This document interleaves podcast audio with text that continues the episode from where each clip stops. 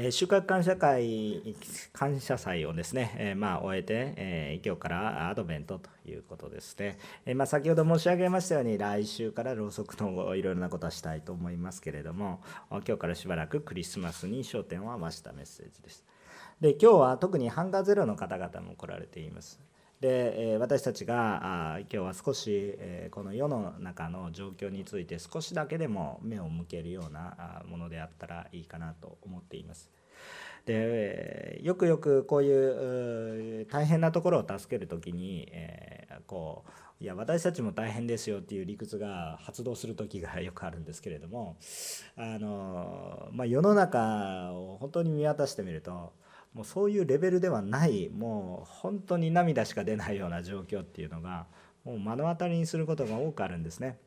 えー、もちろんコロナ禍の中でさまざまな世界に飛び出していくこともできない、えー、私たちになりまた少し良くはなってきていますけれどもしかし、えー、なかなか自由がね一定の制限があるなっていうのはまだまだ感じる時期であります。あけれどもですね、え私たち世界を見渡すと、え私たちも大変ですよというレベルではない、えそのような苦しみの中にあることもよくあるんですね。私たちも3.11の大地震を経験しました。その時にもう何ができるかなと思って、まあ、その被災地に行ってみるんですね。そしたらもう何ができるじゃなくて何でも助けになるっていうもう何にもない何にもないもう涙ぐらいしかないっていうね。本当にそのような状況の中で、えー、少しでも何かできるっていう本当にそのような世界があるわけです。でも世界を見渡すともっとひどいような状況があるわけです。あ例えばこの水を飲まないといけない。飲まないといけないけどこの水にはもう毒がいっぱい入ってる、ね、この水を飲むと時間差で結局病になって死ぬ。でも今を生きるためにはこの毒水を飲まないといけない。なんていう状況がもういっぱいあるんですよ。たった一つのトイレを作るだけ。それだけでもものすごく変化の起こる世界があるわけですよ。それが一つの教会が一つのトイレを作る。それはそこまで難しいことでしょうかって言われるとそうではない。やればできる。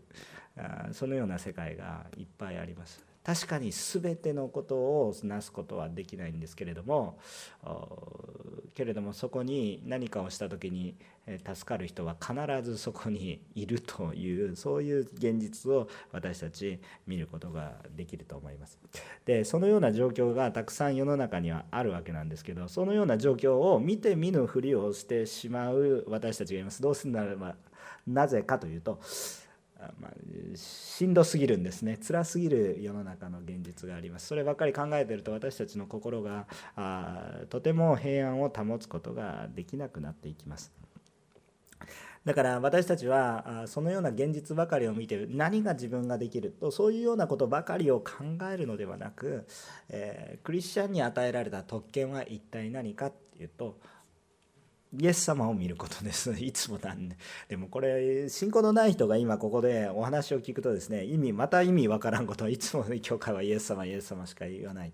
えー、その通りなんです。でも、イエス様を見ると、私たちに不思議と力が与えられ、またなすべきことが見えてくるということが分かります。今日の御言葉を先ほど読んでいただきましたけれどもイエス様は豊かな方です。恵み深い方です。そして、えー、本当に満ち溢れている方です。しかしこのイエス様はその恵みをただその恵みの上にふんぞり返っているわけではなくその富の上にふんぞり返っているのではなく惜しみなく貧しさの中に来られるお方です。じゃこの方を見る時にどうしてじゃあ私たちのうちに感動があるのかっていうとこの方が私のためにも来てくださった方だということがよく分かった時に私たちの生き方が変わるということです。だからイエス様を見てくださいという話を今日したいと思います。2つのポイントをお話します。第1番目。イエス・キリストは貧しさの中に飛び込んできてくださいます。イエス様はいや貧しさの中に飛び込むお方です、えー、第2コリントの8章の9節先ほど読みました。3回目読みましょう。もう一度お読みしていきたいと思います。ご一緒にお読みいたします。それでは3はい。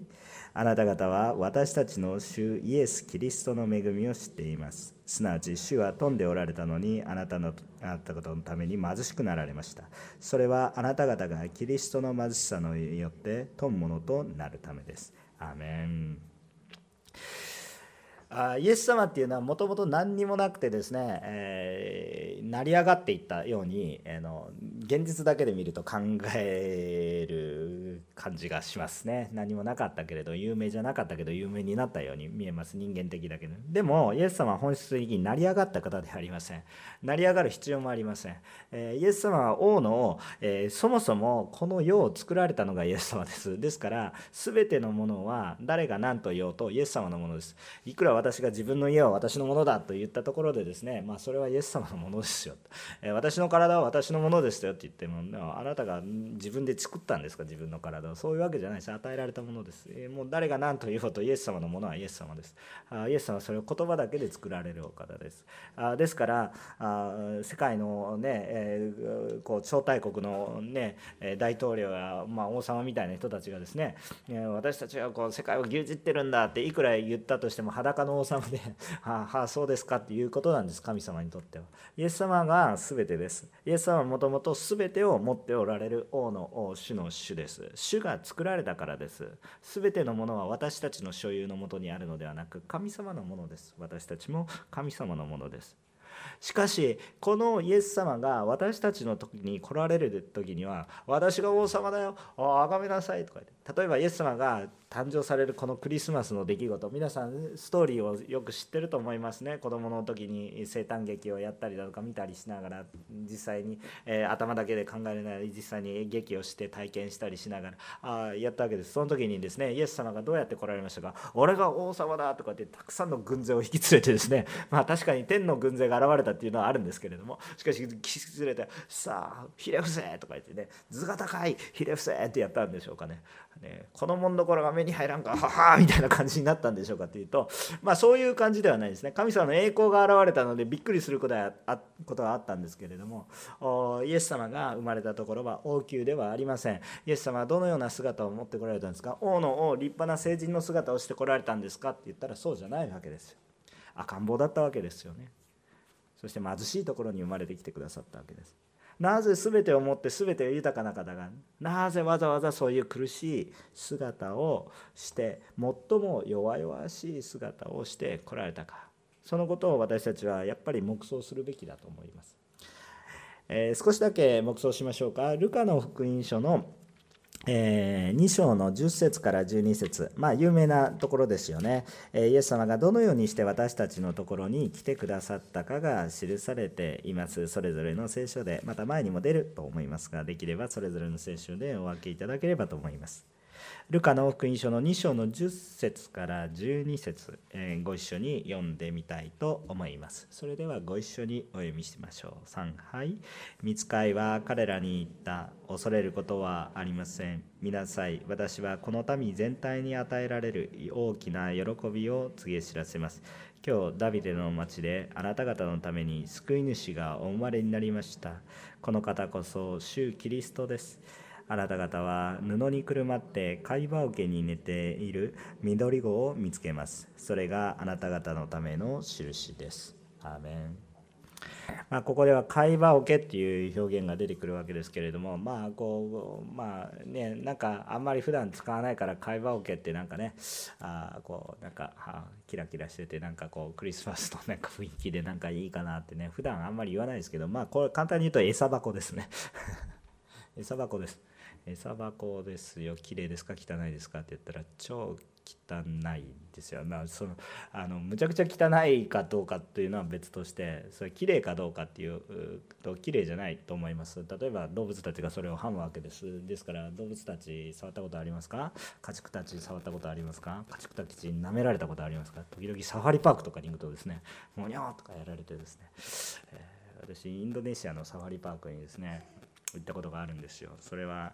あの遊びに行ったって言ってたら遊びに行ったかもしれませんがあの実はインドネシアに日本人協会があってねあのそのところで若者たち日本人の若者たちが日本人のこのその海外の教会海外の同胞協会っていうのは大体ですね青年がいないんですよ。まあ、私たちの教会青年がいるので感謝ですね。もう日本人の教会でもそうですよとか言うかもしれないですけど海外に行くと特にそうなんですね。もう物理的にいないんですね。なんでかって言ったら大体世界にいても日本人学校まあ韓国でも同じだと思いますけど韓国人学校とかいろいろあるんですけど、えっと、大体中学生ぐらいまではカバーしてるんですよ。でも高校生以上はカバーしてないので帰国するかいろいろして大体青年がいなくなるんですね。だからその子どもたちのためにお兄ちゃんお姉ちゃんが必要ですよってキャンプしましょうって言ってキャンプをしに行ったんですね。でその一環でサファリパークにちょっと子どもたちを連れて行ってサファリパークうんサファリパークですよね。に連れて行ってですね。それで一緒にやったんですよね。もうまああの普通に車で入るんですけどまあなんかそこで餌を与えるんですよ。じゃあ餌がですねあったらですねもう彼らは貪欲なのでですね車の中に首突っ込んで ふわーとか言って私の服はよだれでドロドロみたいなね感じです。もう結構臭いですね。まあそそういう話はいろいろ体験してきたんですけれども。あのまあそんな感じで食べてるようなところですね。でもちろんね新しい草に変えたでしょうね。でもやっぱり別にもともとそれのために洗ってるような時間もなかっただろうし、えそこにポンと置かれたんだと思います。さあそのような家畜の餌箱が、まあ、赤ちゃんを置くのに最も良い環境だったというぐらいの過酷な状況のところに来てくださったわけですよ、えー、誰が？って言ったら全てを持ってる方が。皆さん自分の子供たちが生まれる時にちゃんと病院でふかふかのベッドに置けますけれどもじゃあそれそれじゃなくてじゃあえじゃあ豚箱に入れますかっていうと入れないでしょ。でも主はそれを選択されたんです、えー、もっとはるかに豊かな方がその家畜小屋に行くことを選択されたんです。一体なぜでしょうかということですね。それは一体なぜでしょうか一言で言うと愛ですね。私たちを愛してくださっているからということです。イエス様はなんと愚かにも罪を犯した人々をいいですか、えー、正しい人ではなくて罪を犯した愚かな人々をもっと言うならば愚かな私をあふれるばかりの恵みと愛を持って愛されたのでこの全てをかけて死から救おうとしてくださっているのでそれを実現するためにこのようなことをなされています。しかし人々は自らイエス様の方に向かうことができないんですね。愚かすぎるからです、いやでもそんなに愚か愚かって言わないでくださいよって言っても私たち自分が愚かなことをそんなに力強く証明しなくたって愚かなことは分かるでしょ。うダメだって言ってるのにやるでしょ。ね。すべきだって言ってやらないでしょ。別に皆さんだけの話をしてるんでここにいる牧師も含めて。もうそうでしょう。聖書は初めから私たちがやるべきことを言ってませんか？言ってますか、えー、言ってますよね、えー、そしてやるなって言ってることをやや言ってますか？言ってませんか？言ってますよね、えー、そしてそれを歴史を持ってずっとやってますよね。だからじゃあじゃあ人々はそれを見て全部あじゃあ理性的に学んでああじゃあこんなことはしちゃいけませんねって言ってやってませんかって言ったら今でもやってる。そしてそれは自分もやってる、あ、答えを知らないんじゃないんです答えは知ってるんですよ。こんなね基本的な答えはもう幼稚園ぐらいの時にもね習うようなことです。ね。父母を敬いなさい幼稚園の時に。習うかもそのようなものです。ってこれは実際に父母を敬ってますけどうん。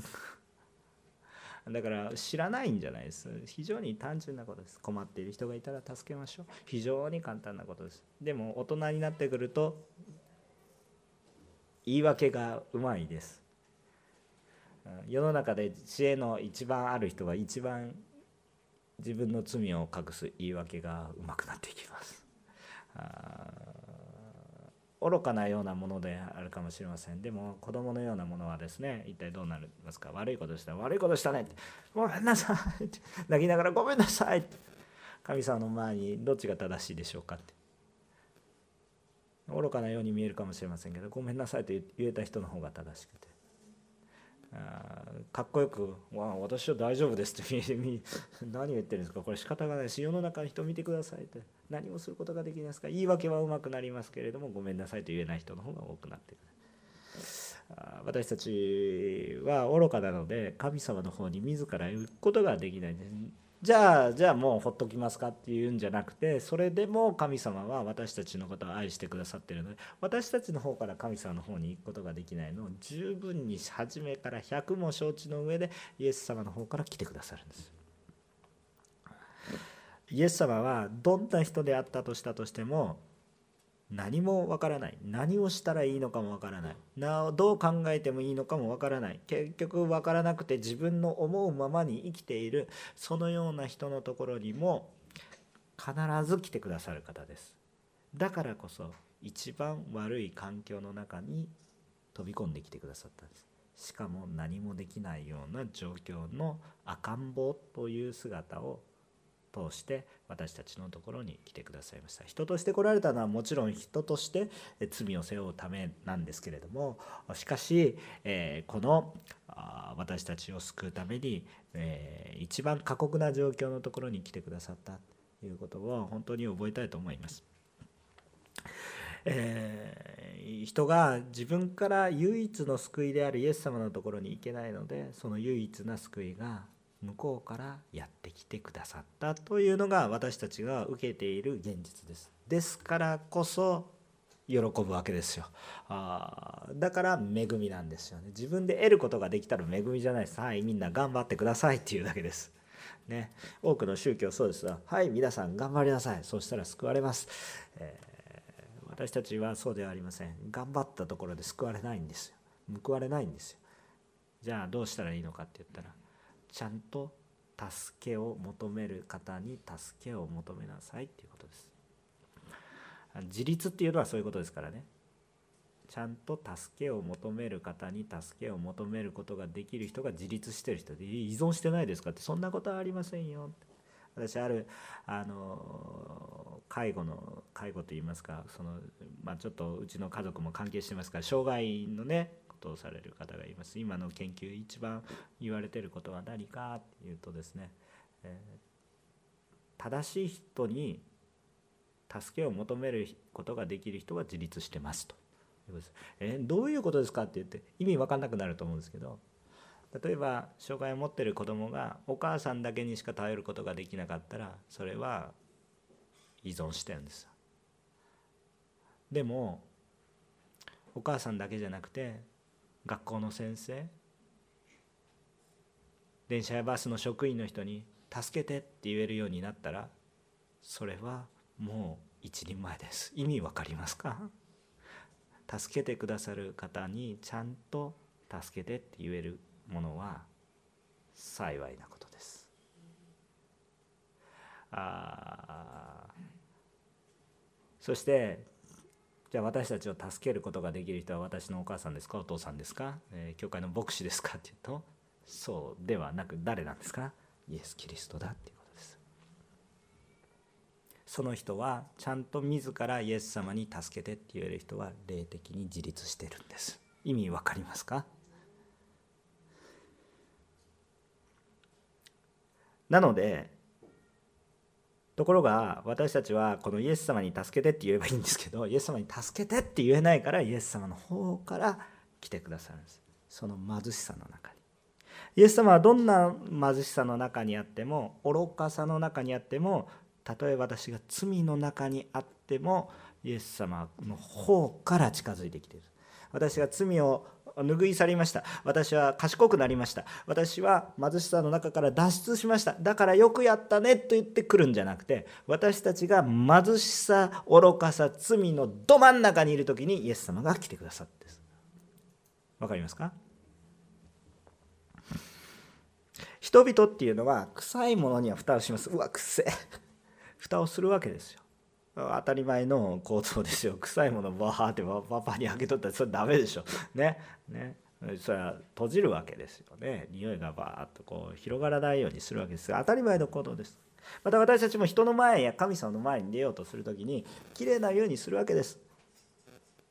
でえー、綺麗な服を着ようとするわけです。それはそれでリスペクトの意味があります。それはそれで重要なことです。相手を尊敬する意味。相手をあこう相手をないがしろにしていない。でそれはそれで大丈夫なことなんですけど一方でちょっとまずいこともあります。それは私たちの愚かさを隠していることです。本当に私たちが神様に触れていただかないといけなかったんだったら臭いものに蓋じゃなくて臭いもののそこにこそイエス様が必要でしょ。えっと綺麗なところを見せる人は綺麗に綺麗になってるところを見せて皆さん医者に行ってです私は健康ですって言って主張にしたら医者からな「お前何しに来たんだ」って言われますよね。ね、お医者さんのところにいて「私は健康自慢なんですこんなに筋肉ムキムキなんです」こうやって「ちょっと帰ってください」って言われますね。私はこんなに健康なんですけどちょっと心臓が弱くてああじゃあちょっと検査しましょう。こう私たちの臭いところ問題のあること私たちの弱さのあるところ未熟のあるところそこにまさにイエス様が必要でじゃあそこにどうされるんですか？イエス様が来てくださるんですよ。医者に行くことすらできない私ですから。時々あるでしょ？医者嫌いな人ね。私歯医者さんに行くのが嫌いでちょっと歯が弱いんですけど。あの蒼天祈祷で同じ話してるから全く同じ話を。歯が弱いのでちょっと虫歯がたくさんあるんですよね。職業なんですか？牧師ですか？って「あ牧師先生歯汚いですね。うん行きたくないな」とか思うんですけど。でもあるあるあるある歯医者さんね「いや大丈夫ですよ」とか言ってね立派な仕事されてても大丈夫です私歯医者ですけどって言ってある歯医者さんね私が知ってる歯医者さん僕は歯ボロボロなんです。ほとんど生の歯ないんですよとか言って。歯医者さんなのにどうして僕は歯がボロボロだったから歯医者さんになろうと思いました。だから大丈夫恥ずかしくない僕分かりますからって言ってやってすごく気が楽になって歯医者さんに行きやすくなりました。痛みを知っている方苦しみを知っている方そのところに行くと私たちは自分の痛みや悲しみを分け与えやすくなる。私たちの主イエス・キリストは貧しさを知らない方で貧しさのただ中に来られる方ですよ。だからあなたの心はあなたより痛いほどよく分かってるし。いや私には本当にそんな過酷な状況にはいませんって言うかもしれませんけれども。イエス様は冤罪も冤罪。もう一番苦しいところ。ね全ての人類の苦しみを全部背負われてちょっとちょっと考えるだけで頭がおかしくなりそうですけれども。私はちょっとちょっと針で刺されただけでうんって文句言うかもいいかもしれませんけど。もう本当にそんなことじゃなくて何してるかわからないから許してくださいって言ってくださる。こんなイエス様。イエス様は私よりも私のことをよく知っておられ私が治さないといけないところ医者にも行きたくないって言ってるから医者であるイエス様の方からまず最初に来てくださる。イエス様はウェイティング状態じゃないですよ。待ち受け画面じゃなくていつもプッシュ機能で 私たちに近づいてきてくださる方です。気づいてね。こっちだよ、ね、ここにいるよって、ね、言ってくださる方ですじゃあここでね私たちはちょっと自分でこの話を聞いたからじゃあ自分の未熟な部分っていうのはどこでしょうか？ちょっと振り返ってみましょう。ね、人にいいですよ。今人に言わなくていいです。今告白しなさいとは言いません。祈りの中で告白してください。自分で告白したらいいです。でも今私に必要な部分は何ですか？今考えるだけで黙想するだけでいいです。別に人の前で言わなくていいです。主に示されたら言ったらいいですけども。でも考えてみてください。別に鎧着なくていいです。私は何歳だとか言って鎧着なくていいです。私は社長だ。鎧着なくていいです。考えるだけですから。いいですね。でもあなたの今未熟なところはどこですか？簡単です人に言いたくないことは何ですか？言う必要がないとかいろいろそんな理屈を発動させないでください。今自分が人に例えば自分の人生が今このスクリーンに全部出されるとしてね。全部ですよ。全部出されるとしてこれはモザイクかけたいなと思うこと。思い出してください。思い出すのも嫌かもしれませんが思い出してください。思い出すだけですから。そこにイエス様が来てくださいます。そのただ中にイエス様がいらっしゃることを覚えてください。このイエス様は貧しさの中に飛び込んできてください。私たちが本当に必要な時に実はいたんです。知らないだけでね。実はいたんです。私たちが気づけないだけで。そこの中にいてくださいました。本来人がすべきである。本当にすべきであることは神と共に生きること永遠に生きること。主を礼拝し賛美することが回復されることが私たちの中に大切です。イエス様は私たちの中に飛び込んできてくださってそして最も豊かな全てを持っておられる方と一緒にいるっていう恵みを豊かさ本当の富というものを回復させてくださる。幼い子供っていうのは基本的に貧乏なはずです。自分で職を得ることができません。働くこともできません。お金を得ることができません。でもちゃんと養うことのできる親と一緒にいると何一つ不自由しません。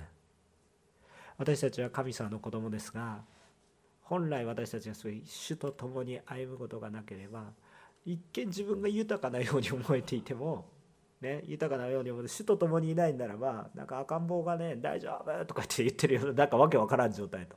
一緒。いやお父ちゃん助けてねって言ってる。そういう状況の方がはるかに私たちのすべき豊かな状況なんだイエス様がみなしごのような私たちのところにイエス様が来てくださって。私たちは主の子供として本当の豊かさを回復していく。そのようなものです。この世の滅びるものではなく滅びない永遠の。また一時的に必要なものも与えることのできる。そのお方と共に私たちがいるんだ。このそのためにイエス様は自ら全てのメリットを捨てて飛び込んできてくださる方なんだということを覚えてください。それはあなたのためにも来られていますよ。そして私の周りの人たちのためにも来られていますよ。ということを覚えてください。だからまずイエス様を見ることが大切です。私たちあんまりにもイエス様が見えてないので何をすべきかが見えないんです。2番目のポイントですね。イエス様がなさることを私も知ろうとしたいと変えられる。まあイエス様のなさることを私もするっていうことですね。先ほどもにも言いましたようにイエス様が本質的に貧しい私たちのところに来てくださったので死と共に生きるっていう恵み本物の恵み滅びない恵み焦ない恵み錆びない価値のある恵みっていうものを私たちが受けています。しかし私たちは主イエスなしには貧しいままです。私たちがいくら飛んでいると言っても使えば消えていくお金、えそして、えどんなに豊かな健康が与えられるって言っても老いとともにボロボロになるからだ。そういうものを持って私たちは一時的な自己満足に浸るしかありません。本質的には貧しいままということになります。たとえ世の富を持っていてもそれは必ず失います。必ず失いそんなことありませんという人がいるんですけど必ず失います、えー2つの2つの週末があるわけです。一つは個人的な週末。もう一つは世の終わりっていうものがあるわけです。もうこの世にあるものは必ず自分のものにはなりません。目に見えているものは全て自分のものにはなりません。自分の体すらそうです、ね、私がいくら髪の毛が私のものって言ってもね虚しく抜けていきます。まあその話はいいんですけれども。あのあの本当にそのようなものです。私のものは私のものになりません。全て神様のものです。でそのことを私たちが知っていなければいけません。しかし滅びるものは滅びていきますけど主は滅びないので主と共にいるものは滅びないんですよ。これこそ本当に価値のある。そしてこのイエス様自身が私たちのところに来てくださったっていうことがすごく大きなことなんですね。でこのイエス様を知った私たちいいですか？知らない人じゃなくて知った私たちは？知らないのじゃなくて知った私たちはイエス様をもうこうやって自分の望むことに振り回していくんじゃなくてね、イエス様はもうこの悪いことして、じゃあ私もっと悪いことしても大丈夫、イエス様ついてくれて、イエス様を振り回すんじゃなくて、もうこのイエス様の恵みにちゃんと触れた人はですね、この私の本当に汚いところ一つでも癒してくれるこれはとんでもないことだなって、じゃあ、どうやってそれ感じることですあなたが代わりにイエス様の代わりにやろうとしてみてもう本当に大変人助けは大変言ったって聞かないし。助けたのに文句言われるし。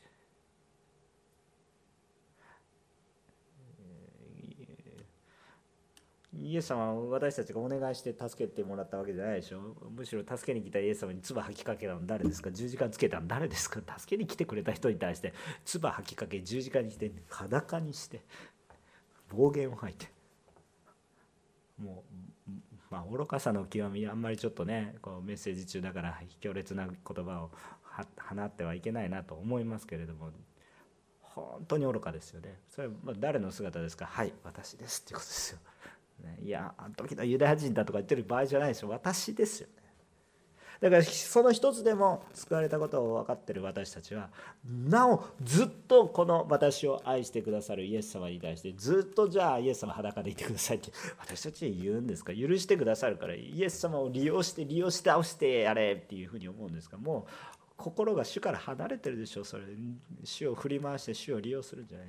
本当に主に触れられた人は一体どういうふうに変わるかって言ったらもちろんね私たちがそんなことできないんですけれどもイエス様にこれ少しでもね苦労かけたくないと思うのがね主によって心を触れられたものの考える思考だと思いますね。本当に。でもできないんですよ。できないけれども少しでもイエス様が裸だったら裸でいてほしくないと思うわけですよ。イエス様が苦しんでおられるもうその苦しみがしかないことは分かるけれどもできれば苦しんでほしくない。少しでも私は変えられたい。主に喜ばれるもの主を悲しませ続けるものではなく主に喜ばれたいと思うようになるんです。あまりにも多くのもの。主に触れられてなかったらそんなふうには思わないですけど、まあ、勝手にやってなさいぐらいな感じで思うんですよね。でもイエス様は来てくださいますが。でも主を知った私たちはっていうのはそういう意味なんですけど主を知った私たち主の恵みに体験した人たち主の憐れみに触れた人たちはイエス様に喜んでほしいと思うんです。ここから人生の行動が変わってきます。私たちはイエス様を振り回して私の行くところにイエス様がついてきて私がしたいことに対してイエス様祝福してくださいという祈りからイエス様の恵みに触れていくと何が変わっていくかって言ったらイエス様が行かれるところに私を連れてってください。イエス様が出されることを私にもさせてください。主が喜ぶように私を変えていってください。よく信仰生活の中でねもうどこ行ったって神様の教会だからどこの教会に行ってもいいでしょうとか言ってねもう非常に自己中心的なあの信仰生活をする方がいらっしゃいます。その方は教会に定着しません。大きな問題があります。で一体どうしてかっていうのはまあもちろん新しく開拓するために主が示されることもありますよでもその人から感じる、ね、主の恵みとねただただあの教会をね回って教会に文句言ってる人とは全然全然受けるものが違います。あの一体何かっていうとですねいいですか？私たちは行きたい教会とか条件に整って私たちが選ぶんじゃないんですよ。主が示してくださったところに行き主が示してくださったことをするんですよ。その秘訣が分かってないからあのもちろんそれでもイエス様が来てくださいますよ。でもどうしてイエス様を苦しめながら信仰生活するんですか？そうじゃなくて主の喜びになるためには私たちどうですか？主が示されるところに行くんですよ。どこの教会に行ってもいいわけじゃありません。もちろん論理的にはどこの教会に行ってもいいわけですけれどもちゃんとねイエス様を褒めたたえてる教会全て主の教会です。素晴らしいですけどイエス様があなたのために準備されてるとこに行きなさい。好き勝手動くなということです。従いなさい。従順しなさい。自分で考えて神様が全ての全知全能の力とそして全ての恵みを与えてあなたにはここだと言われているのに対して私たちが浅はかな知恵とたかだか生きても100年しか生きられない知恵とそして見えてないものがあまりにも多すぎるのに全部知っているという愚かな傲慢さを持って主は言われるけど私はここですとかいうまあまあ、まあでもそれは私の姿でもありますけれども。でもいいですか？もう本当に少しでも少しでも神様の前に喜ばれる私たちとなりたい。だから主の導き主の働きを求めるしか私たちではないです。だからお父ちゃん助けてって。いうところから精霊様助けてっていうところから始めないといけないです。このクリスマスシーズンね私たちは一体何をしますかどこに行きますか、もちろんね死に救われた喜びは味わいね。ある時は静かに過ごしたり祝ったりしていいと思います。それねもうみんな新規臭くね もうなんかね大変ですねとか言ってる必要はないです。ハレルヤーって言ってください。ね。本当に喜びに満ち溢れてください。良いです。家族の時間を持つことも全部いいです。全部やってください。それはそれでいい。ね、それをするなって言ってるわけじゃないです。もうそれはそれでイエス様の中でセレブレーションしてください。本当に喜びの豊かな時間を持ってください。でも一方で、イエス様がそれだけをしているのかなって考えてみてください。一方で、イエス様だったらそれだけをしているかなって思ってください。さあ、1番目のポイント、イエス様はどこに飛び込んでいかれますか？豊かな祝いの場だけにいらっしゃいますか？それであるならば私たちの救いは一つもありません。喜びはありません。本当の喜びはどこにもありません。でも喜びがあふれるのはイエス様が貧しさの中に弱い者のところに飛び込んでくださったから喜びがあふれたんですよね。ね、イエス様は一人だけで全部ね自分は完璧ですよってね越に入っていられてたらそこに私たち喜びありますかって言って私は滅びしかないわけですよ。ところが弱い者弱さ貧しさの中に飛び込んでこられた。じゃあね先ほどからの話。イエス様は貧しさの中に飛び込まれました。私の居場所はどこですか？もう一回聞きますよ。イエス様は貧しさの中に飛び込まれました。私の居場所はどこですか？豊かさの中ですって言いたいけど 正直に言いたいですけどその時に私の心を見るんじゃなくてどこを見るんですか？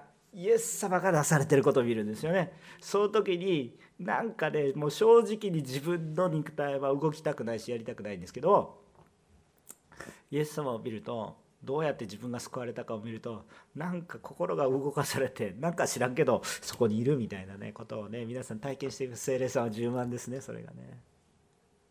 あ本当に御霊に満たされてください。マタイの福音書6章の19節から21節をお読みしましょう。マタイの福音書の6章の19節からあ21節ね皆さんの聖書ねぜひ聖書早開き大会みたいな、えー、パンパン開けてみてください。えー、前にも出ますけどね。はい、えー、マタイの6章の19節から21節、えー、じゃあお読みしましょうか。3はい。自分のために地上に宝を蓄えるのはやめなさい。そこでは虫や錆で傷物になり盗人が壁に穴を開けて盗みます。自分のために天に宝を蓄えなさい。そこでは虫や錆で傷物になることはなく盗人が壁に穴を開けて盗むこともありません。あなたの宝のあるところそこにあなたの心もあるのです。アーメン。有名な御言葉ですね。さあだから私たちは実は滅びるものを通して神様を喜ばせることさえできるんですよ。普通は滅びるものだったら滅びることをやっていて虚しいことに終わるかもしれないですけど滅びるものであったとしても主を喜ばせることができるんです。今私たちの中に手にあるものは全て滅びる虚しいものしか実は本質的にはありませんね。先ほどから話しているように。だから本質的にはもう世界が違うわけですよ。滅びるものと滅びないものと完全に分かれてるわけです。でもでもこの滅びるもののところにイエス様が来てくださったがゆえに滅びるものの中でも主と共に歩むことをするならば限られたものであっても永遠なる神様を喜ばすことができるんです。私たちの今の人生っていうのは愚かなことかもしれません。けれども私たちのこの人生の中でも神様のことを喜ばせることができるわけですよ。最も喜ぶことは私がまず主を褒めたたえることですけれども主と共にいることなんですけど主と共にいるとそこは主と共にいるっていうのは主がいらっしゃるところに主が向かおうとされてるところがどこですかっていう話になるわけですよ。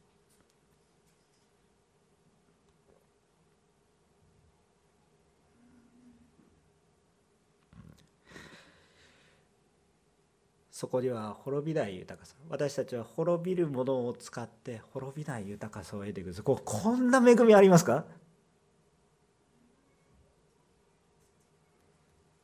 なんかもう僕は1円使ったらですね滅びない100万円与えられるみたいな感じです。もうこんなこんなことありますか？って言ってそんなことないわけですけれどもないわけで現実的にはないわけですけれども。でもそれがリアルだということです。私たちの世界の中でリアルに起こることです。実際に私たちができることとは5つのパンと2匹の魚のようなことでしょう。滅びるものだし役に立たないようなものです。しかしそれを主に捧げた時に主がありえない奇跡を起こされるんですよね。5つのパンと2匹の魚でありえない人たちをあふれるばかりに食べさせてくださって。しかもそれはモデルに過ぎないよって。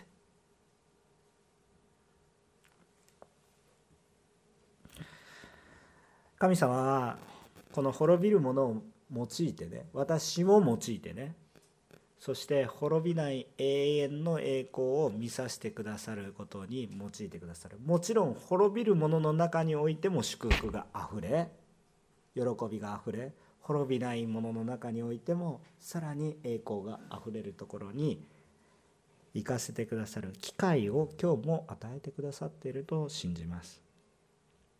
今日私たちが貧しさの中に心を寄せることは主の思いと共にあることです。そして私たちがそれを単なる物質的なことにとどめないで霊的な貧しさつまりイエス様と共にいない。イエス様の救いを知らない人に思いを向けることは主の御心です。なぜですか？主の心がそこにあるからです。主は罪人を救おうとしたて。私はもう正しいものだからってやっていたら正しいものであるならばどこが私の居場所ですか？そしてそれが単なる物質的なこと、まあね、物質的なことだけで言ったらクリスチャンよりも他の人たちの方がうまくやるかもしれませんよ。しかしね覚えておいてほしいことは一体何かって言ったら本当の救いに至るその滅びるものじゃなくて滅びないものを持ってる。これを最終的には伝えないといけないんですけれどもそれをするためにイエス様がまず貧しいところに来てくださったことを覚えながら私たちがどこに今ね皆さんねもう本当にもうこの私も言ってるのが本当本当に申し訳ないなと思う気持ちも若干あります人間的には。あの今統一教会の問題で献金とかの問題があって揺れてる人もいます。しかもこの12月ねどんどん捧げてくださいとか言って、まあ、宮学の方向を私は 結構言ってるね。来週も CJL でも捧げろ捧げろって。ね。捧げる恵みは確かにあるからはっきり言うわけですけれども。いやそう思って大変だなと思うかもしれないです。でもね覚えておいてください。イエス様が何をされたかそれが全てですからね。そうした時に私たちが大丈夫。私たち滅びませんから。世にある滅びるものの中においても肉体は滅びることはなくむしろあなたがイエス様と共に歩むこのクリスマスシーズンであればあなたの中には永遠の喜びが豊かに回復していきます。このクリスマスシーズン大いに祝い喜んでください。しかしこの時に私たち何に変えてもイエス様と共にいるっていう喜びが私のうちにもまた私の周りの人のうちに特にまだ主を知らない人のうちに回復された時に私たちは虚しい喜びではなく永遠の喜びを豊かに回復していくものと変えられていくことを思います。一言お祈りいたします。